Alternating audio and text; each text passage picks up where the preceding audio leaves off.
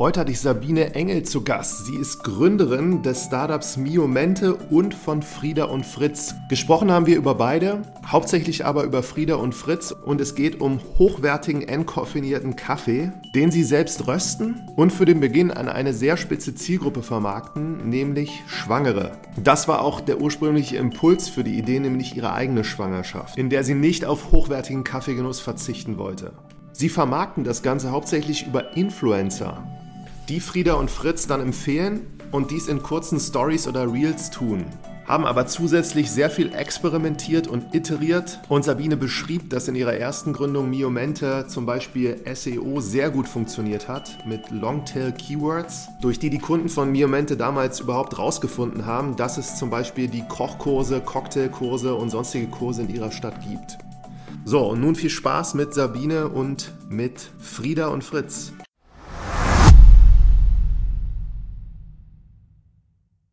Ja, willkommen zu einer neuen Folge vom Marketing from Zero to One Podcast. Ich habe heute Sabine Engel zu Gast. Die ist Gründerin von zwei Startups, über die wir sprechen werden. Einmal Miomente und einmal Frieda und Fritz. Hallo Sabine. Ja, hallo Martin. Vielen Dank für die Einladung. Toll, dass du dir die Zeit nimmst. Du bist, äh, haben wir jetzt gerade im Vorgespräch, aus äh, der Gegend München zugeschaltet heute und ähm, bist da auch ansässig, hast zwei Sachen gegründet. Es wäre großartig, wenn du am Anfang nochmal so ein bisschen erzählst, was du vorher schon alles gemacht hast. Du hattest da ja einige spannende Stationen und ähm, bin gespannt, was du da noch so zu erzählst. Ja, gerne. Also ich habe ähm, ganz klassisch BWL studiert und ähm, dann äh, auch noch in, im Controlling gearbeitet. Also ich hatte mich so auf den Finance-Bereich eingeschossen. Ich habe mir gedacht, sowas wie Marketing, das ist ja relativ easy, das kann ich mir bestimmt auch irgendwie selber beibringen und äh, wollte deswegen eher so in den Finance-Bereich und ähm, bin dann im Controlling äh, noch geblieben ähm, und habe mich dann nochmal dazu entschlossen, ein MBA zu machen und habe das parallel mit äh, der Robert Bosch GmbH gemacht so da so ein äh, Stipendium und ähm, ja, das hat mich im Konzern bei Bosch im Automotive-Bereich so dermaßen gelangweilt, dass ich ähm, nach Feierabend noch Zeit hatte, was zu gründen und habe dann parallel mit 24 meine erste Firma gegründet, nämlich die Miomente. Sehr spannend. Und Controlling, wie kam das, dass du dich da so für interessiert hast? Ja, also so in gewisser Weise schon die Affinität zu Zahlen und es macht mir einfach Spaß, so Dinge zu analysieren und äh, darüber auch Modelle aufzubauen. Und ja, das, das hat mir einfach Spaß gemacht. Und du sagtest gerade jetzt in Zusammenarbeit hast du das gemacht mit Bosch. War das der Master oder war das der Bachelor quasi? Nee, das war das MBA-Studium. Ja. Und äh, zuvor hatte ich auch dual das MBA-Studium gemacht. Das war mit der Freenet AG, beziehungsweise damals noch Debitel, also Telekommunikation. Und äh, ich habe in Stuttgart studiert deswegen auch so ähm, dann nochmal zu Bosch gewechselt, wo ich dieses äh, Stipendium für den MBA bekommen habe. Und ich dachte einfach, na, ich will nochmal so einen großen Konzern auch kennenlernen, noch was Größeres als Debitel damals. Und ähm, die Entscheidung war schon auch eine spannende, nur war der Automotive-Bereich einfach für mich nicht der richtige oder so dieses hoch, ähm, wie soll ich sagen, hochmaschinenbau-lastige. Mhm. Das war nicht so ganz meine Welt. Hm. Ich finde das jetzt ganz interessant, dass du das auch dual gemacht hast. Ich habe das selbst auch damals dual gemacht. Ne? Und bei mir, mhm. wenn ich mich zurückerinnere, in Bezug auf so Gründung, Entrepreneurship kam da ungefähr gar nichts vor. Und ähm, für mich ist das dann auch ziemliches Neuland gewesen. Wie hast du das damals wahrgenommen? War das irgendwie Bestandteil in eurem Studium, dass man sich da auch selbstständig machen kann? Nee, ich kann mich nicht erinnern. Also der MBA, ähm, den habe ich an der Steinbeis Hochschule und dann mit dem Untertitel School of International Business and Entrepreneurship gemacht. Von dem Unternehmertum, Entrepreneurship habe ich nicht so viel im Studium mitbekommen. Das war eher ähm, Learning by Doing. Das hat sich ähm, inzwischen wahrscheinlich geändert, weil ähm, mein Studium liegt jetzt auch schon ein paar Jahre zurück. Ich glaube 2000 10, genau, 2010 habe ich das abgeschlossen, den MBA. Also mhm. insofern hat sich da hoffentlich was geändert. Ähm, das wäre auf jeden Fall sehr positiv. Wie ist es denn dann zu der ersten Gründung gekommen? Was war denn da so der Impuls oder wie bist du auf die Idee gekommen? Ja, also als äh, Studentin damals war ich natürlich auch hochgradig interessiert an Ausgehen und äh, Cocktails trinken. Und ähm, wollte meinem damaligen Freund, mit dem ich jetzt auch schon seit einigen Jahren verheiratet bin, ein Cocktailseminar schenken, so einen Cocktailkurs und fand das alles extrem extrem enttäuschend, was ich auf Jochen Schweizer, My Days und so weiter gefunden habe. Habe mir gedacht, das kann ich besser selber organisieren, habe jeden Barkeeper der Stadt angerufen und äh, dann ein cooles Event auf die Beine gestellt, alle Freunde zusammengetrommelt, einen tollen Gutschein gebastelt und dann ist mir irgendwie ein paar Tage später klar geworden, okay, vielleicht haben auch noch andere einen ähnlichen Anspruch an die Geschenke und was sie machen wollen. Und deswegen war mir wichtig, eine Plattform ins Leben zu rufen, die wirklich nur auf ein Thema, nämlich das Genussthema, fokussiert ist und darüber auch einen gewissen Qualitätsfokus ausstrahlen kann, was ich eben insbesondere bei den anderen Portalen, die es damals so gab oder auch immer noch gibt, ähm, einfach sehr vermisst habe. Ja, so ist Miomente eigentlich entstanden erstmal als Freizeitprojekt. Ich bin dann nach Feierabend zu den ersten äh, Locations, zu den ersten Veranstaltern ähm, gestiefelt und habe die akquiriert, äh, noch mit einem Schnellhefter unterm Arm und ausgedruckten Screenshots, wie denn die Website aussehen soll. Und äh, hatte aber mega Passion. Also ich habe das halt einfach so Spaß gemacht, so ein äh, Projekt zu haben, bei dem ich sehe, okay, da bewegt sich was, hier kann ich echt was auch machen. Ja, es hat einfach Spaß gemacht. Und ähm, genau, so ist dann nach und nach ähm, Miomente ins Leben gerufen worden. Jetzt beschreib mal so, was Miomente genau macht. Also du hast das jetzt schon kurz ausgeführt, was die Idee ist, aber es gibt es ja heute auch noch. Genuss ist das Thema. So, was kann man da alles buchen? Ja, Miomente ist heute der Marktführer für Genusserlebnisse schon seit einigen Jahren und das, was man bei uns buchen kann, also es ist tatsächlich, wie du gesagt hast, eine Buchungsplattform, auf der wir Locations mit Endkunden oder auch Businesskunden zusammenbringen. Die größte Kategorie sind Kochkurse, direkt gefolgt von Gin-Tasting, Weinseminaren, äh, auch Barista-Kurse, ähm, also alles mögliche rund um das Thema Essen und Trinken, was man sich irgendwie vorstellen kann. Es ist sehr urban, also wir sind in rund 30 Städten in Österreich und Deutschland und ähm, ja, vermarkten da einfach alles, was äh, Spaß macht im Bezug mit Genuss. Und unser Geschäftsmodell funktioniert so, dass wir die Locations akquirieren und für uns begeistern oder die Locations auch auf uns zukommen und äh, ihre Events einfach bei uns positionieren wollen. Und der wesentliche USP ist eben genau diese Fokussierung nur auf dieses ähm, Food-Thema, wo wir auch der einzige große Player in dem Bereich sind. Mhm. Und du hast gesagt, du hast am Anfang jetzt diese ganzen Barkeeper hast du abtelefoniert. Das war dann, wie ich vermute, in Stuttgart.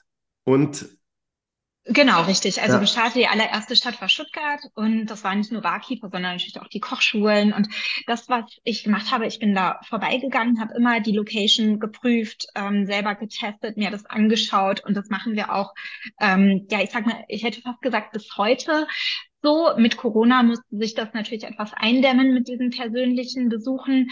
Und da haben wir das dann auf äh, Video auch umgestellt, uns wenigstens einen Eindruck auch von der Location zu, vers zu verschaffen, um eben die vorhin erwähnte Qualität auch sicherstellen zu können. Es ist nicht so, dass man bei uns einfach mitmachen kann, sondern ähm, dass wir schon auch prüfen, passt es in unseren, in unseren Anspruch, passt es zu unseren Kunden, sind es coole Events, die wahrscheinlich auch gebucht werden oder ähm, ja, gewinnen wir auch über ganz neue Themen vielleicht ähm, Inspiration oder können unsere Kunden inspirieren. Ja, ich stelle mich jetzt so ein bisschen auf diese, das ist ja jetzt schon einige Zeit her, als das war. Ne? Und ähm, damals, kannst du dich daran erinnern, so als ihr dann tatsächlich die erste Website eurer Plattform irgendwie hattet, ein bisschen Angebot drauf und dass die erste Buchung da eingegangen ist von jemandem, den du nicht kanntest?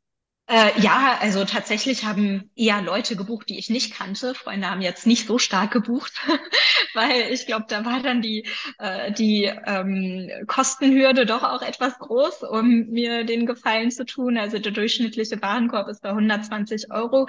Was aber vielleicht auch spannend ist für deine Hörer, bevor die echte Website live gegangen ist, sind wir mit einem Testshop live gegangen. Also haben irgendwie was, ähm, ja, was total schlecht designtes mit ausgedachten ersten Events live gestellt, ein paar Google Ads draufgeschaltet und dann kam die Umsetzung. Und ich habe mich dann danach entschuldigt, äh, dass es ähm, leider schon ausgebucht sei und so weiter. Und das war aber die erste Bestätigung, dass ich gesehen habe, oh wow, durch diese Google Ads ähm, funktioniert das. Und dann war das auch irgendwie so ein kleiner Proof, der mir noch mehr Sicherheit gegeben hat, die echte Website mit den echten äh, Produkten auch live zu stellen. Und ähm, wie ich vorhin gesagt habe, die ersten Kunden kamen über Google Ads, also kein keine Kunden, die ich kannte. Und ähm, Miomenta hat da den großen Vorteil, dass wir auch wirklich mit äh, von Pull-Marketing sehr was heißt profitieren, dass das unser funktionierender größter Kanal ist. Also wir hm. haben die bis heute die meisten Buchungen über SEO und SEA. Und ähm, alles, wenn es darum geht, zu sehr in den Markt zu drücken, eben weil es ein relativ hochpreisiges und auch komplexeres Produkt ist in Bezug auf, habe ich da Zeit, will ich an dem Termin teilnehmen? Oder ja, ein Gutschein, ähm, ist das jetzt Richtige und so weiter, äh, ist es für uns immer vorteilhaft gewesen, wenn der Kunde aktiv Kochkurs München, Italienisch, was weiß ich, Schwabing oder so sucht.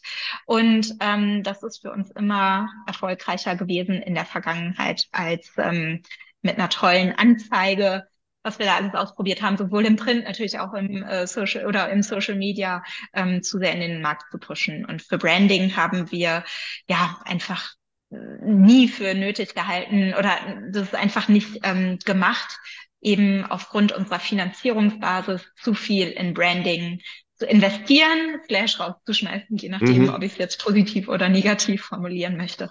Mhm. Und aber der jetzt den, das fand ich sehr interessant mit dem Dummy, was ihr gesagt habt. Das war jetzt auch, konntest du deutschlandweit dann so einfach Kurse buchen, die es nicht gab?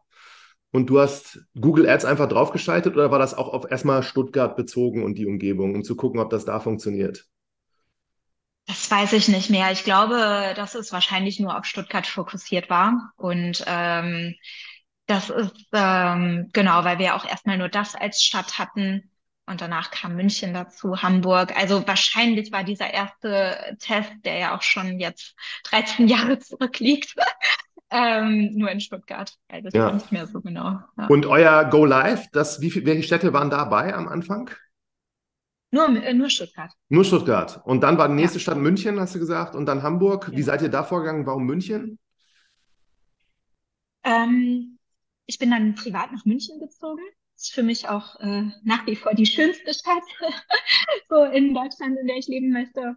Und ähm, ja, es ist halt ein riesiges Angebot auch von Potenzial. Und ich habe aber auch geschaut, wie sind die Einwohnerzahlen, wie ist das Einkommensniveau und äh, wie ist auch die Verfügbarkeit von potenziellen Locations vor Ort. Das waren die drei Parameter, auf die ich geschaut habe. Mhm. Und ähm, so sind eigentlich nach und nach dann die Großstädte dazugekommen. Mhm. Und, und um immer mehr Locations bei euch quasi dann äh, on zu boarden, das hast du quasi über Outbound gemacht. Meistens hast du das angeguckt, damit das die entsprechende Qualität hat. Oder hat sich das irgendwann umgedreht, dass die Leute auf euch zugekommen sind und gefragt haben, können wir unser Angebot da auch platzieren? Genau, sowohl als auch. Also bis wir entsprechend größer geworden sind, war das komplett outbound. Und dann ist es aber so passiert, gerade in den Städten, in denen wir dann immer bekannter wurden, dass wir weiterempfohlen wurden von unseren Partnern. Und wir haben da auch wirklich, äh, worauf ich sehr stolz bin, eine sehr lange ähm, Partnerbeziehung. Also wenn die einmal mitmachen, dann kündigen die eigentlich nicht, weil, weil sie das, ähm, weil sie so überzeugt auch von dem Portal sind. Und ähm, genau, so wurden wir dann weiter empfohlen in dieser Gastroszene. Und äh, ganz viel habe ich aber ähm, äh, outbound gemacht. Gerade in den ersten Jahren bin ich überall hingefahren, habe alles besucht, alles angeschaut. Also viel, äh, ich habe da schon viele Kopfschulen gesehen. Ja. ja. Und die, nur dass ich es auch nochmal verstehe, die Leute, die das dann bei euch machen, die sagen dann auch, wir haben jetzt Platz für zwölf Personen, machen an dem und dem Tag einen Cocktailkurs oder was auch immer und bestimmen das so ein bisschen selber, diese Parameter. Und dann buchen Richtig, sich Leute ja. da ein, die sich aber auch nicht kennen und sich dann da alle treffen.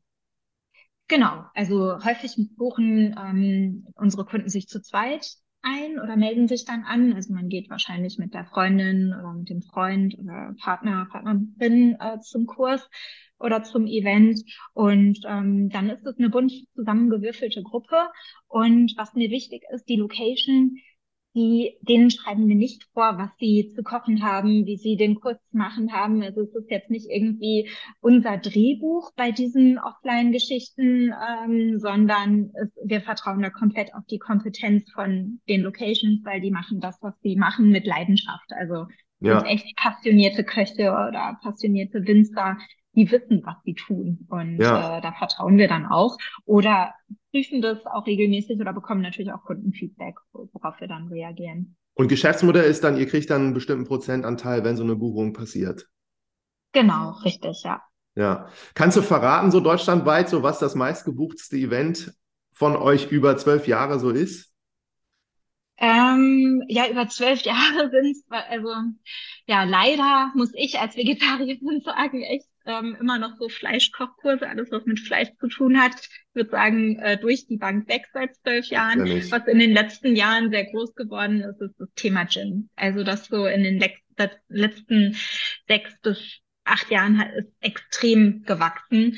Und ähm, genau, dann also Alkohol und Fleisch. So ja. Sehr interessant. Ja. Jetzt letzte Frage nochmal dazu. Woher konntest du das alles? Und hast das einfach so gemacht, auch mit Outbound angerufen? Und ich habe so ein bisschen das Gefühl, wenn man studiert hat, auch im MBA, schon sehr praxisnah, aber wie erklärst du dir das, dass das alles so geklappt hat? Auch die Idee mit dem Testen und so weiter, das muss man auch erstmal haben zu diesem Zeitpunkt.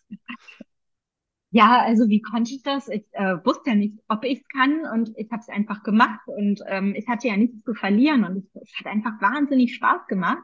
Und ähm, ich glaube, wenn ich was mit Leidenschaft mache, dann bin ich auch gut darin. Und insbesondere was Neues auszuprobieren, so ein bisschen, ich mag den Nervenkitzel, ich bin extrem ehrgeizig. Wenn ich im Sport was mache, dann will ich gewinnen. Wenn ich irgendwie ein Gesellschaftsspiel spiele, dann will ich gewinnen.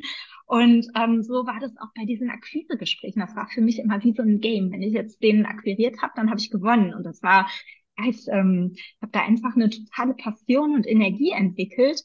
Und ähm, eben weil ja, weil ich so viel Freude daran hatte. Und äh, ich glaube, so die Begeisterungsfähigkeit ist die definitiv notwendig, wenn ich ein Startup aufbauen möchte.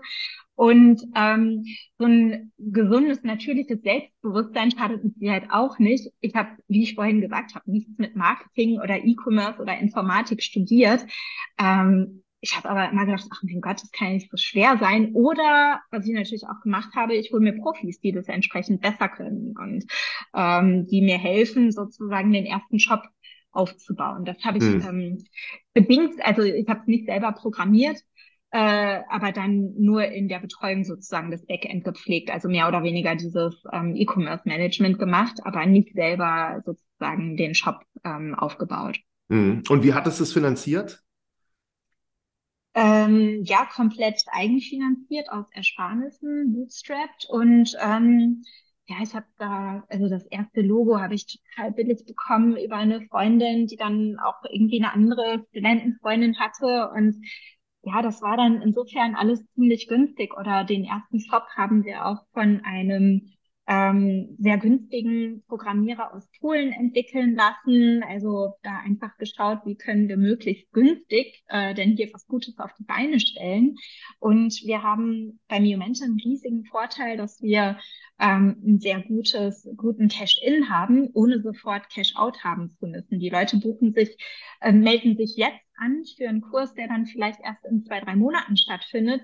Und mit diesem Cash solange ich wachse, kann ich natürlich arbeiten. Und zusätzlich haben wir auch ähm, einen hohen Anteil von Gutscheinen, die über unsere, also die für unsere Kurse oder Events verkauft werden.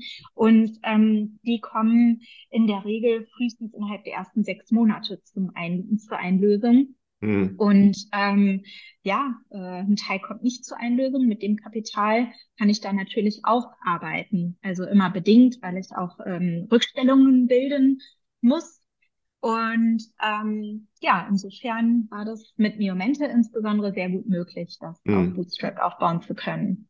Ja, interessant. Und so retrospektiv, du hast erzählt, ihr habt viel mit Google gemacht auf der B2C-Seite. Was hat euch da noch geholfen, um so auf euch aufmerksam zu machen über die ganzen Jahre und bekannt zu werden? Ähm, ja, SEO. Also ähm, das natürlich, also deswegen kann ich das äh, für Google insgesamt sagen. Ähm, wir sind bekannt in der Zielgruppe, die schon mal in den letzten zwölf Jahren nach Kochkurs Berlin oder Weintasting Hamburg oder so gesucht hat. Wir mhm. haben jetzt keine Markenbekanntheit in einer Zielgruppe, die einfach noch nie auf die Idee gekommen ist, ein Genusserlebnis zu buchen oder so. Mhm. Eben aufgrund des nicht vorhandenen Brand-Marketings. Also da habe ich im Kleinen immer mal wieder was ausprobiert ähm, und dann gesehen, dass das, äh, dass darüber keine Umsätze zu generieren sind. Und ja, ich habe da schon sehr performanceorientiert immer gearbeitet im Marketing. Mhm. Warum meinst du, Warum meinst du, so hat das für euch so gut funktioniert? Also wie du es gesagt hast, so statt in Kombination mit einem bestimmten äh, Kochkurs beispielsweise und das ist dann Longtail und deswegen konntest du das gut optimieren oder? Ja, ganz genau. Du hast es genau richtig gesagt. Also uns, die Plattform ist, ähm, profitiert von sehr longtailigen Keywords. Ähm, also es kann ja dann noch viel spezifischer werden, so vegan italienischer Kochkurs in Berlin Mitte zum mhm. Beispiel am 20. Januar. So, das ist schon wirklich viel Longtail, wo wir dann sehr passgenau äh, die Ergebnisse anbieten können. Und dieses ganze Thema ist riesig. Also das Food-Thema ist riesig, über das ich schreiben kann. Wir haben da Massen an Content. Wir können unsere Partner, also wir haben ein eigenes ähm, Magazin, in dem wir unsere Partner vorstellen, da große Profile machen und wirklich Massen an Content über Rezepte und Genusstrends und alles Mögliche schreiben können. Und äh, das ist natürlich sehr vorteilhaft für das ganze SEO, dass die Website insgesamt sehr stark wächst und ähm, wir da einfach von der spezifischen Suche auch profitieren und da sehr passgenau die Ergebnisse liefern können. Ja.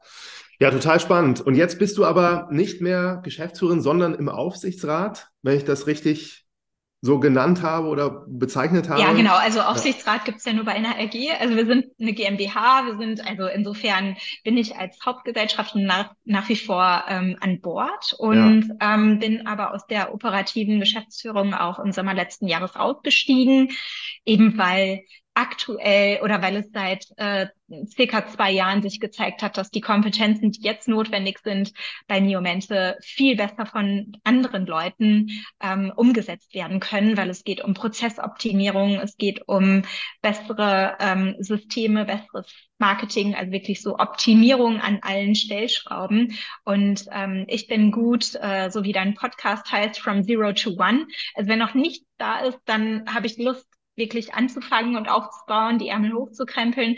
Wenn es um Verbessern und Optimieren geht, dann schlafen mir da recht schnell die Füße ein.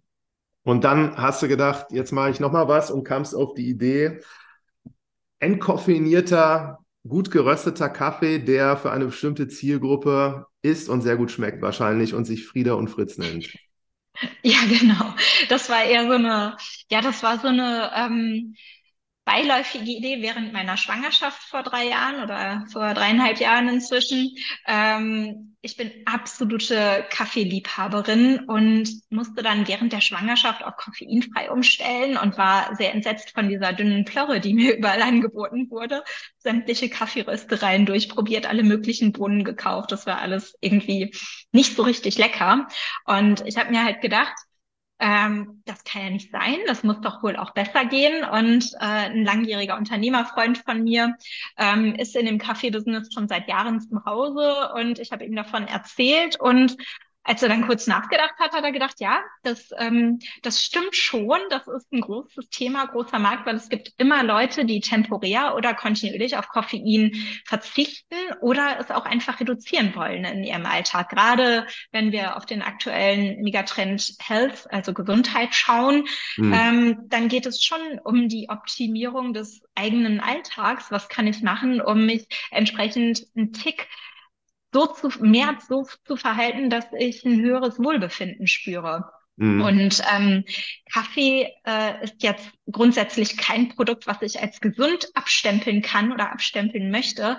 Für mich ist es halt positiv, wenn ich sehe, ich schlafe besser durch weniger Koffein oder ich bin insgesamt nicht so hibbelig. Ähm, also ich selber bin auch sehr koffeinsensitiv und habe da sehr schnell, merke sehr schnell die Auswirkungen auf äh, Koffein. Ja, und weil ich keine Lust habe, auf Tee umzusteigen, habe ich gedacht, jetzt mache ich sehr guten koffeinfreien Kaffee. Wir rösten den selbst ähm, und haben da äh, sieben verschiedene Sorten entwickelt, sowohl Filterkaffee als auch ähm, Espresso oder für die Vollautomatentrinker zwei Mischungen. Und ja, von dem kann ich sagen, dass der richtig, richtig gut schmeckt. Und bis auf den Koffeinschub ähm, würde ich auch wirklich meine Hand für ins Feuer legen, dass man äh, den Unterschied nicht schmeckt. Ja. Ja, da bin ich jetzt auch selber gespannt, das mal zu probieren und zu testen. Ich trinke, also muss ich ehrlich gestehen, manchmal diesen Filterkaffee, den kaufe ich mir auch entkoffeiniert von, gibt's ja hier über Jakobs Dallmayr und äh, muss sagen, ich mag auch super gern Kaffee. Ich habe den Unterschied da auch jetzt nie so richtig wahrgenommen. Aber alleine jetzt schon mal für alle Hörerinnen und Hörer, die sich jetzt auch fragen, wenn sie halt viel Koffein und viel Kaffee trinken, was ist der Vorteil, wenn du das einfach weglässt? Also du hast dann natürlich nicht mehr so diesen, diesen Schub, wie du gesagt hast, aber ansonsten hast du ja bestimmte Vorteile, wenn du jetzt einfach auf Koffein verzichtest. Welche sind das? Also mir, bei mir persönlich ist es mehr Ausgeglichenheit und äh, mehr Konzentration auch über den Tag hinweg und ähm, ein viel, viel besserer Schlaf. Also ich track auch meinen Schlaf. Ich bin totale äh, Sportenthusiastin, deswegen habe ich auch so eine Sportuhr und so weiter. Und da sehe ich sofort, wenn ich ähm, zu spät noch Koffein getrunken habe. Ich kann wirklich schlecht einschlafen ähm, und der Schlaf ist einfach schlechter, die Qualität. Mhm. Ja, aber also einfach mehr Ausgeglichenheit und äh, permanent ein höheres Energielevel. Mhm. Und als ihr jetzt diese Idee hattet, also du, du kaufst diese Bohnen, wenn ich das richtig verstanden habe, man kauft die schon entkoffiniert und dann ist das, was ihr macht, ihr röstet die nochmal. Richtig, genau. Also es gibt ähm, so eine riesige Entkoffinieranlage in Deutschland und in der werden eigentlich alle Rohkaffees, die in Hamburg am Hafen ankommen, entkoffiniert. Und äh, da gibt es dann verschiedenste Rohkaffeesorten und ähm, wir legen da sehr hohen Wert drauf, dass wir nur natürlich entkoffinierte Bohnen verwenden. Also die großen Industrieröster, die verwenden in der Regel Chemikalien, insbesondere mm. Dichlormethan für die Entkoffinierung. Das ist jetzt nicht so eine richtig gute Zutat für den Körper, soll auch krebserregend sein und wir achten, also wir verwenden die CO2-Methode und ähm, achten da schon auf die Qualität und kaufen natürlich auch gute Rohkaffees ein. Und ähm, ja, der, äh, das Geschmacksgeheimnis von Kaffee ist an ganz, ganz vielen ähm, Baustellen ver, verhaftet, sage ich mal, insbesondere auch bei der Röstung. Und ähm, da haben wir ein, eigene Röstprofile entwickelt, ähm, so dass der Kaffee dann auch wirklich gut schmeckt. Wie kann man sich diesen Röstprozess vorstellen? Ja, das ähm, dauert so ungefähr, also wir machen das nach der handwerklichen Trommelröstmethode. Das ist dann so eine ziemlich, ja, wie soll ich sagen, ziemlich groß. Das darf man sich jetzt auch nicht zu riesig vorstellen. Also da passen so ähm, zwei Säcke Kaffee in eine Rösttrommel. Und ähm, das sind ungefähr zwischen 500 bis 600 Kilo. Also ist jetzt äh, kein Vergleich mit diesen großen Industrieanlagen. Und dann, ähm, das, wie soll ich sagen, dass ein Geschmackserfolg ist, wenn ich äh, langsamer rüste und ähm, auf moderaterer Temperatur. Und äh, das nennt man dann schonend, äh, während irgendwie große Industrieröster teilweise eine Röstcharge nach drei bis fünf Minuten fertig haben, dauert es bei uns schon eher 20 Minuten. Ähm, und da wird die Temperatur dann äh, über den gesamten Röstprozess, ähm, wie soll ich sagen, variiert. Mhm. Und als ihr das das erste Mal gemacht habt, also ich stelle es mir so vor, ihr habt euch ein bisschen entkoffinierten Kaffee gekauft, dann habt ihr das mal gemacht und dann kam der große Geschmackstest oder? Ja, genau, so war das. ja, also wir haben uns schon ein paar ähm, von unserem Importeur ähm, der, also im Kaffeebusiness behaupten ja auch viele Kaffeeröstereien, dass die selber vor Ort bei den Bauern den Kaffee einkaufen und so weiter. Das würde ich mir immer ganz genau anschauen, ob das wirklich richtig ist, weil es macht sehr, sehr wenig Sinn, direkt bei dem Kaffeebauern den Kaffee zu bestellen. Ich kann ihn schlecht im Handgepäck oder in meinem Koffer äh, im Flugzeug transportieren. Das heißt, ich muss den irgendwie hierher schiffen. Und wenn mir der Kaffeebauer, so nett er denn dann auch war, ähm, einen Sack Steine schickt, dann äh, stehe ich irgendwie doof da. Und deswegen macht es immer viel Sinn, ähm, das über äh, wie soll ich sagen, geprüfte und ordentliche Importeure auch ähm, sozusagen in den Hafen zu holen. Davon ist natürlich nicht ausgeschlossen, dass wir unsere Kaffeebauern auch persönlich kennenlernen können. Also man mhm. kann natürlich trotzdem diese äh, schönen Fotos machen, die jeder kennt, mit Arm in Arm mit den Kaffeebauern, äh, wie sich jeder auch gerne präsentiert. Ähm, Genau, aber so viel ähm, sozusagen zu dem Einkaufsprozess. Und unser Importeur hatte uns damals ähm, ein paar Sorten geschickt, wie er es rösten würde. Äh, und da haben wir so ein erstes Tasting gemacht und dann aber eigentlich auch selber schon geröstet. Und durch die Erfahrung und Expertise in dem Kaffeebereich von meinem Co-Founder Christian ähm, wussten wir da auch, oder wusste er insbesondere auch schon sehr gut, hatte so eine Idee, welche Sorte jetzt wie geröstet werden sollte. Ja, Und dann habt ihr ein paar Leute eingeladen und denen so verschiedene entkoffinierte Kaffees mal gegeben und gesagt, so welcher schmeckt denn am besten? Oder habt ihr darauf verzichtet, weil ihr selbst so überzeugt war, dass es einfach perfekt ist? Ja, wir haben das nur mit dem ähm, Barista und mit dem äh, Röstmeister gemacht, also eigentlich so mehr oder weniger zu viert. Und genau, äh, bisher haben sich die Sorte? Kunden auch tatsächlich noch nicht beschwert. Wenn man auf eurer Webseite jetzt ist, da, wie hieß die erste Sorte? Also die ihr dann. wir sind sofort mit sieben Sorten gestartet. Ah, und ja. ähm, ich wollte ganz bewusst, dass die Sortennamen eher eine Inspiration bieten, wie sie ungefähr schmecken werden. Also ich kann persönlich, auch wenn ich Kaffeeliebhaberin bin, konnte ich früher immer wenig damit anfangen, wenn der Kaffee Guatemala oder Honduras oder Brasilien heißt. Ähm, hatte wenig Vorstellung, wie das schmecken sollte. Deswegen heißen die ähm, Sorten bei uns eher äh, Marrakesch oder Island, Sansibar, äh, Tahiti, so ein bisschen um eher Orte, zu denen ich im, im Kopf auch eine Vorstellung vom Lebensgefühl habe, ähm, entwickeln kann, äh, wie der Kaffee dann schmeckt. Also Marrakesch als sehr stark und pulsierend geröstete Sorte, die mich so ein bisschen auch äh, rausholt. Tahiti so ein bisschen fruchtiger. Ähm, genau. Und bist du an den Orten schon überall gewesen oder hast du die einfach so, weil sie so klar sind, genommen?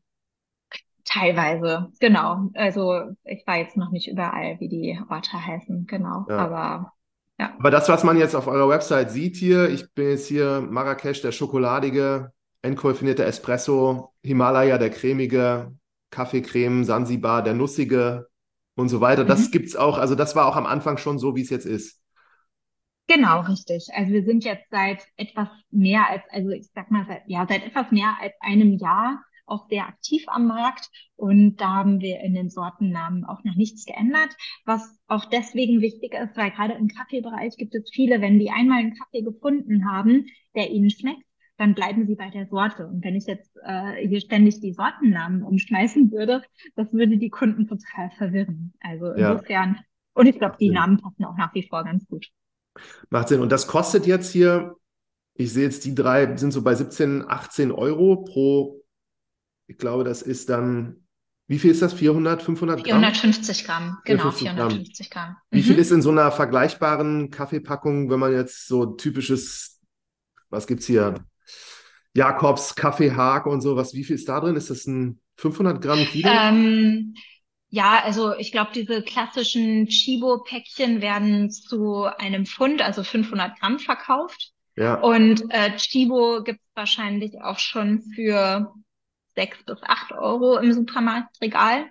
Hm. Wer es damit vergleicht, äh, der der hat halt nicht so ganz verstanden, was ist der Unterschied zwischen handwerklicher Herstellung ähm, und industrieller. Ähm, genau und industrieller Herstellung, beziehungsweise das noch nicht so für sich vom Geschmack her festgestellt. Und also unser Kilopreis ist so zwischen 30 bis 35 Euro und damit sind wir so im Durchschnitt, wenn ich mir ähm, bei äh, Spezialitäten Röstereien, also bei so kleinen äh, kleineren Röstereien, sage ich mal, einen guten Kaffee kaufe, gute Kaffeebohnen kaufe, dann ja. sind wir da eher in dem Segment, also von solchen sogenannten Specialty äh, Roasters angesiedelt, als im industriellen Chibo, Jakobs, Steinmeier, Edusho-Bereich. Nee, Edusho ja. gibt's gar nicht mehr, was auch immer. Gut, aber dann, also so halbwegs verstanden, glaube ich, der Produktentwicklungsprozess, so wie ich es jetzt von dir gehört habe. Es war jetzt nicht so, dass ihr da 88 verschiedene Röstungstests gemacht habt, bis ihr zu den Sorten gekommen seid, sondern das ging relativ schnell dann auch, dass ihr die sieben hattet. Ja, genau. Mhm. Ja. ja. also eben aufgrund der Expertise von dem Christian. Ja, das macht total ja. Sinn. Und dann habt ihr losgelegt, das zu verkaufen. Wie habt ihr das gemacht? Also ihr verkauft über eure Homepage, Shop, aber wie findet genau, man euch da? Genau, richtig. Ja, also ähm, was ich vorwegnehmen möchte, ich habe jetzt äh, so in den letzten zwölf bis 16 Monaten unglaublich viele Iterationsschleifen gehabt. Also und darauf kommt es auch echt an, wenn ich was Neues starte. Ganz, ganz viel testen, ausprobieren und sehr schnell reagieren, wenn es nicht funktioniert. Angefangen habe ich damit, dass ich dachte, super, ich mache jetzt Copy und Paste von meinen Learnings bei Miomente, einfach Google Ads und ein bisschen SEO aufbauen. Hat nicht funktioniert, beziehungsweise es hat funktioniert mit damals so um die 100, 110 Euro Customer Acquisition Cost und das ist einfach überhaupt nicht attraktiv. Und ähm, habe dann angefangen zu überlegen, was sind Alternativen. Und wir haben sehr schnell und äh, sehr viel im Social Media aufgebaut. Und mhm. momentan machen wir ähm, zu 100 Prozent Influencer Marketing. Also ich habe dann äh, erstmal angefangen mit Social Ads und die immer weiter variiert. Erstmal angefangen mit, ähm, also jetzt vor einem Jahr mit ähm, mit Stock-Content hat überhaupt nicht funktioniert. Also das war überhaupt nichts, was beim Kunden resoniert hat. Ein bisschen besser hat es funktioniert, dann Social Ads zu schalten mit äh, User-Generated Content, also von Creators. Ähm, aber auch das war jetzt nicht so, dass ich dachte, da kommen wir auf den grünen Zweig. Das, was sehr gut funktioniert, sind Influencer mit Expertenwissen. Mhm. Ähm, wir haben momentan, und das ist äh, mir auch wichtig zu sagen, wir konzentrieren uns jetzt von seit Anfang erstmal nur auf eine einzige Zielgruppe, nämlich auf die Schwangeren, weil die einfach einen konkreten Need haben. Die wissen, sie sollten Koffein reduzieren. Und ähm, das ist schon mal der erste Check in the Box, dass ich äh, den Kunden nicht überzeugen muss, dass koffeinfrei eine gute Entscheidung ist. Und ähm, die Influencer mit Expertenstatus, wie zum Beispiel Hebammen oder Gynäkologen, die äh, funktionieren bombastisch. Also wenn einfach die Hebamme sagt, das ist ein leckerer Kaffee und du solltest sowieso ein bisschen Koffein reduzieren oder idealerweise ähm, ist es auch so, dass man eigentlich gar keinen Kaffee mehr trinken sollte in der Schwangerschaft ähm, dann ist das, äh, wie soll ich sagen, schon etwas, was die Userin sehr ernst nimmt und dann den Kaffee probiert. Und wir sehen das an einer sehr hohen Wiederkaufquote von äh, über 35 Prozent, dass die Kunden auch überzeugt sind von dem Geschmack und dann wiederkommen. Also das Schöne am Kaffeeprodukt ist natürlich auch, dass es so ein Verbrauchsprodukt ist. Also wenn der Kaffee leer ist, dann brauche ich halt neuen Kaffee. Total. Und ähm, genau, insofern ist das an der Stelle dann ganz positiv. Aber obwohl das Problem jetzt auch in deiner Schwangerschaft entstanden ist, äh, höre ich da so ein bisschen raus mit dieser Iteration. Ihr seid nicht sofort mit äh, auch dieser Zielgruppe gestartet. Ähm, mit der Zielgruppe schon, ähm, aber halt immer mit anderen Marketing-Anläufen, äh, beziehungsweise ähm, nicht so spitz gestartet. Wir haben natürlich im Google Ads jetzt nicht äh, nur Longtail gemacht, entkoffinierte Kaffeebohnen für Schwangere, sondern äh, sind da auch in kürzeren Keyword-Kombinationen geblieben. Also mhm. deswegen da auch noch nicht so ganz klar formuliert. Ähm, jetzt mit den Influencern ist es natürlich sehr viel klarer. Mhm. Aber beschreib nochmal, das finde ich sehr interessant mit den Influencern. Also wie sucht ihr die für euch raus? Was machen die da jetzt äh, in dieser Message auch oder im Messaging? Machen die Stories mit euch oder Genau, also das, was das Einzige, was funktioniert an Formaten bisher, sind Stories mit Linksticker, das tatsächlich in der Story schon auch verlinkt wird auf uns. Und ähm, was wir auch ausprobiert haben, sind äh, Reels oder auch einfach nur Posts und Posts, die wir dann auch mit ähm, mit Budget noch bewerben. Mhm. Ähm, und das hat aber alles nicht so gut funktioniert wie die Stories. Und die Influencer, wir haben eine riesige Datenbank an Influencern, äh, die recherchieren wir. Das sind dann so Mumfluencer oder eben solche Experten-Influencer wie Hebammen, wie ich vorhin schon gesagt habe. Und äh, die schreiben wir dann an. Also ich habe da ähm, ein Team ähm, und die machen nichts anderes, als die Influencer sozusagen anzuschreiben, zu betreuen, den Kaffee zum Probieren zu schicken. Und äh, wenn es den Influencern schmeckt, was in 99 Prozent der Fällen der Fall ist, dann, ähm, dann kommen sie auch ähm, zu uns und sagen, ja, wir machen gerne eine Story für euch. Mega spannend. Also ich habe da ja auch immer die ganze Zeit so Influencer-Marketing sehr teuer und wenn man jetzt ein junges Startup ist, gibt halt super viele, die das machen möchten. Aber kannst du da vielleicht nochmal so ein bisschen erzählen, wie ihr da einen Weg für euch gefunden habt, dass äh, ihr da irgendwie, das scheint die abzuholen und was bekommen die da für so einen Post? Ah, das ist ganz unterschiedlich. Also wir versuchen, äh, wir, wir klassifizieren das oder vergleichen das dann über TKPs und ähm, wir wollen da oder unser Ziel TKP ist bei 20 bis maximal 40 Euro. Insbesondere in der Weihnachtszeit haben wir gemerkt, dass das keine, dass wir da nicht auf den grünen Zweig kommen und müssen mhm. dann teilweise auch sehr hohe TKPs zahlen oder hätten die zahlen müssen. Wir haben dann teilweise auch die Stories einfach nicht gebucht. Und gerade auch in der Weihnachtszeit ähm, habe ich die Schwierigkeiten festgestellt, ähm, wie es aussieht, wenn ein Influencer zu stark gebucht ist. Die haben dann einfach ähm, nicht mehr so ordentlich konvertiert. Also es war so eine Überladung, ist meine Wahrnehmung eigentlich so kurz nach Black Friday, dass ähm, das eher weniger geworden ist und die Kunden so ein bisschen shoppingmüde geworden sind. Ähm, und da, ja, irgendwie war gefühlt auch überall wurde mit Rabatten um dich geschlagen und es war kein Problem, irgendwo ein 15, 20, 50 Prozent Voucher, was weiß ich, wie intensiv oder ähm, äh, explosiv die anderen Brands da auch in den Markt gegangen sind. Das hat mhm. dem Markt so ein bisschen geschadet, so dass ich jetzt auch ähm, die Strategie wieder eher in einen Mix ändere und von diesen 100 äh, Prozent Influencern darauf gehe, dass wir jetzt wieder Google Ads nochmal ausprobieren werden. Ich werde aber auch sehr viel an der Conversion Rate Optimierung nochmal arbeiten oder da investieren, ähm, dass einfach der Traffic, den wir auf die Seite bekommen, noch besser äh, konvertiert, ähm, hm. weil bezahlt ist er einmal.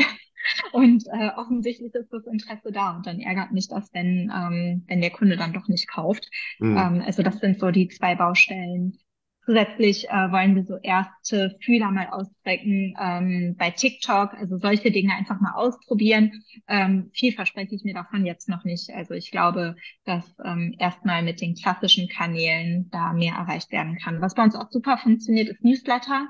Also unsere bestehenden Kunden ähm, mit Newslettern zu bespielen. Das ist auch eine Kombination aus richtig schönem Content und manchmal Angeboten. Also es gibt sozusagen immer im Wechsel irgendwie nur Content Beispiel ein Rezept oder sowas äh, oder irgendwie Kaffeewissen, Kaffee-Know-how. Und dann gibt es auch immer mal wieder Newsletter mit Rabatten. Und so versuchen wir da eine äh, Varianz ähm, auch herzustellen. Ähm, die Challenge beim Newsletter ist natürlich, dass es nur meine bestehenden Kunden sind. Also Neukunden gewinne ich damit nicht. Ich kann damit nur die alten Kunden reaktivieren. Und jetzt in der Wachstumsphase ist es für uns ähm, mindestens genauso wichtig, eher auch Neukunden zu gewinnen. Verstehe. Und bei dem Influencer, also nochmal jetzt nachgefragt, so was zeichnet da deiner Meinung nach eine richtig gut funktionierende Story bei euch aus? Also das ist dann, du hast jetzt am Anfang gesagt, Hebammen, toll, wenn die das empfehlen, aber das stelle ich mir jetzt nicht vor, dass die das so in so einem Reel oder bei Instagram Story, sondern das sind dann eher so diese klassischen, haben eine große Followerschaft, weil die Mütter sind und über ihr über ihre Herausforderungen und so Sachen berichten und dann empfehlen die euer Produkt und ist das kurz, ja, ist das lang? Was sagen die da so für, für gewöhnlich?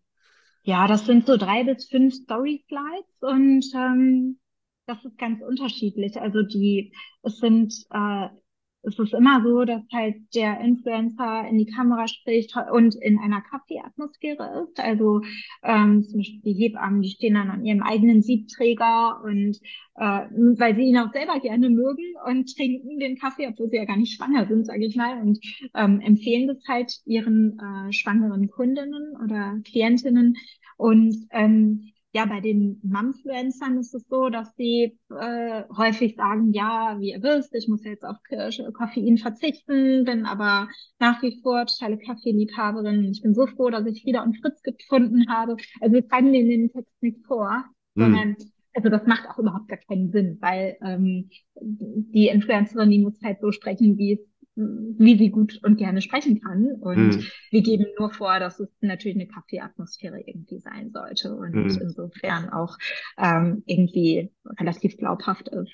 Mhm. Ja, super spannend. Und dann äh, rechnet ihr das aber trotzdem so mit denen ab, dass sie da etwas für kriegen, unabhängig davon, ob sich das dann verkauft? Oder habt ihr da so einen Modus, dass wirklich die verkauften Produkte am Ende zu deren auch Gehalt oder ähm, nee, das wäre total schön, wenn wir so eine Revenue Share oder sowas machen könnten. Bisher sind es, ähm, ist es so, dass die bezahlt werden unabhängig von der Performance. Und da hatten wir jetzt gerade in dem vorhin erwähnten Quartal auch eher sehr schlechte äh, KPIs. Also dadurch, weil schlechter konvertiert ist. Wir haben dann auch große Influencer äh, ausprobiert. Äh, bisher ist so ein bisschen, und die dann extrem teuer waren und im, im Grunde überhaupt nichts gebracht haben haben. Und ähm, die Influencer, die wirklich auch immer sehr gut oder besser funktionieren, sind dann eher die kleineren Influencer, weil die haben eine kleinere ähm, Zielgruppe oder kleinere, aber dafür eine, die treuer ist, so in gewisser Weise. Also da ist eine engere Verbindung. Ähm, bisher machen wir trotzdem den Mix, ähm, aber das will ich mir jetzt auch in Kürze ganz genau nochmal anschauen, was für ein Mix da überhaupt sinnvoll ist. Ich glaube, das ist auch was, was jede Marke für sich selber rausfinden darf, ähm, weil das ist jetzt nur das, was für uns funktioniert und was bei uns ganz gut äh, sozusagen oder was bei uns die Learnings waren. Ja, und der Newsletter, von dem du jetzt berichtet hast, das macht ihr wie oft? Ähm, so einmal pro Woche ungefähr wird ein Newsletter verschickt und ja, also vor Weihnachten war es auch mal öfter, aber so maximal einmal pro Woche ist momentan für uns ein guter Rhythmus. Ja, und da, wie du gesagt hast, bisschen Content, bisschen so was über Kaffee, eventuell mal einen Gutschein dazu.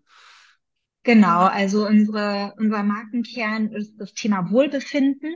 Ja. Und äh, deswegen versuchen wir auch herauszufinden, was können wir tun, dass wir so Wohlbefinden in den Alltag bringen. Das machen wir auch insbesondere über unseren Instagram-Account, da irgendwie so anregende Fragen oder sowas stellen und so ein bisschen zu inspirieren für mehr Wohlbefinden im Alltag. Geben da auch mal Buchempfehlungen oder sowas, einfach so ein bisschen ja, äh, runterzukommen im Alltag. Und ähm, das ist auch in unserem Newsletter dann äh, immer so das Thema. Spannend. Warum habt ihr das Frieda und Fritz genannt? Ja, das ähm, ist eine spannende Frage und äh, der Name ist, soll ich sagen, wie ich auch bei Miomente schon äh, den Namen entwickelt habe, mit ganz viel Überlegen und Notizbuchseiten voll Kribbeln entstanden und ähm, inspiriert wurde ich ähm, in gewisser Weise auch von Frida Kahlo bei Frieda und Fritz, so als der Freiheitsrebellin und koffeinfrei hat denn entfernteren Sinne auch immer was mit Freiheit zu tun. Und ähm, ja, ich wollte auch bewusst echte Menschennamen verwenden und ich wollte bewusst eine Partnerschaftlichkeit, eine Zweisamkeit schaffen. Und ähm, wenn ich äh, Frieda und Fritz Englisch ausspreche, dann ist auch so ansatzweise das Wort free im Namen. Und ja, ich finde es ganz cool. So einerseits diese Tradition, andererseits ähm, oder diese eher älteren traditionellen Namen, andererseits aber auch was, äh, was so ein bisschen frecher klingt. Also genau, weil unsere Marke das Gegenteil ist von dem, was ich von koffeinfrei erwarte. Bei koffeinfrei denken viele, oh, ist ja langweilig, ich schlafe gleich ein oder ganz weiß und vorsichtig. Wir sind knallbunt und eher so im extrovertierteren Bereich positioniert. Und das ähm, war mir auch sehr wichtig, dass es eine Marke ist, die Spaß macht, die laut ist und äh, eben bewusst bisschen rebelliert. Total. Und ihr habt das auch bei Instagram, heißt ja Frieda and Fritz. Ist das schon alles so international gedacht? Ähm, ja, das hat jetzt eher die Gründe, dass das andere schon von irgendeiner Hundeschule besetzt war. und ähm, ja, also insofern, wir sind momentan in Deutschland und Österreich, wo wir hinschicken. Ja. Und äh, da gibt es auch extrem viel Potenzial, dass ich jetzt momentan an der Stelle das noch äh, weit zurückstellen darf, ins Internationale zu gehen. Ist es bei euch eine Option auch zu sagen, so, wir gehen in den Handel irgendwann oder ist das so, weil das Produkt ja doch sehr Zielgruppe klar? Aber im Handel gibt es ja auch entkoffinierten Kaffee, der einfach natürlich sehr viel günstiger ist, aber in so gewissen, jetzt würde ich sagen, so Formaten könnte ich mir schon vorstellen, dass das auch funktionieren kann gut. Also ich bin ein totaler Fan von Online-Shopping und auch von der Online-Welt. Und wenn stationär, dann wäre das für mich eine äh, reine Branding-Geschichte. Also hm. ich erwarte mir keine tollen Umsätze über stationär, geschweige denn keine tollen Margen. Hm. Und ähm, ich habe mir das auch schon mal angeschaut, weil ein Großhändler uns in den, ins Regal stellen wollte. Das war alles äh, maximal unattraktiv und online hat für mich persönlich so viele Vorteile der besseren Messbarkeit, der besseren, für mich leichteren Marketingmöglichkeiten. Also ich glaube, da ist einfach, also da ist das Wachstum aus meiner Sicht und auch extrem viel Potenzial. Toll. Super. Dann letzte Frage an dich. Suchst du im Moment Unterstützung? Hast du noch irgendwas, was du nutzen willst, um Werbung für Frieda und Fritz zu machen oder für Miomente? Äh, Ah, gerne, ja. Also jeder, der Lust hat, ähm, also wir suchen immer gute Leute, sowohl bei Miomente als auch bei Frieda und Fritz. Äh, bei Frieda und Fritz ähm, bin ich auch total begeistert von dem Modell, mit Werkstudenten oder Werkstudentinnen zusammenzuarbeiten. Und wer da Lust hat, ähm, im Social Media, im Marketingbereich extrem viel auszuprobieren, der ist da sehr herzlich willkommen. Das gleiche gilt auch für Miomente. Und äh, wer auch sich in, ähm, wie soll ich sagen, wer sich mal wagen oder trauen möchte, koffeinfreien Kaffee zu probieren, der darf das gerne tun und auch mit einem Rabatt ähm, mit dem Code Zero 20, also Zero wie dein Podcast und dann 20 als Zahl, der spart äh, 20 Prozent. Das ist ja super. Gerne also ausprobieren. Z-E-R-O 20. Ganz genau, ja. Okay, gut. Ich hoffe, es hat jeder verstanden. Also ich werde mir auf jeden Fall in den nächsten Tagen mal ein Paket bestellen und bin ganz gespannt, wie das so schmecken wird. Vielen, das vielen Dank, mich. Sabine. Hat sehr viel Spaß gemacht, mit dir zu sprechen. Ja, vielen Dank auch dir, Martin. Es hat mir auch Spaß gemacht und äh, viel Erfolg weiterhin für deinen tollen Podcast. Danke.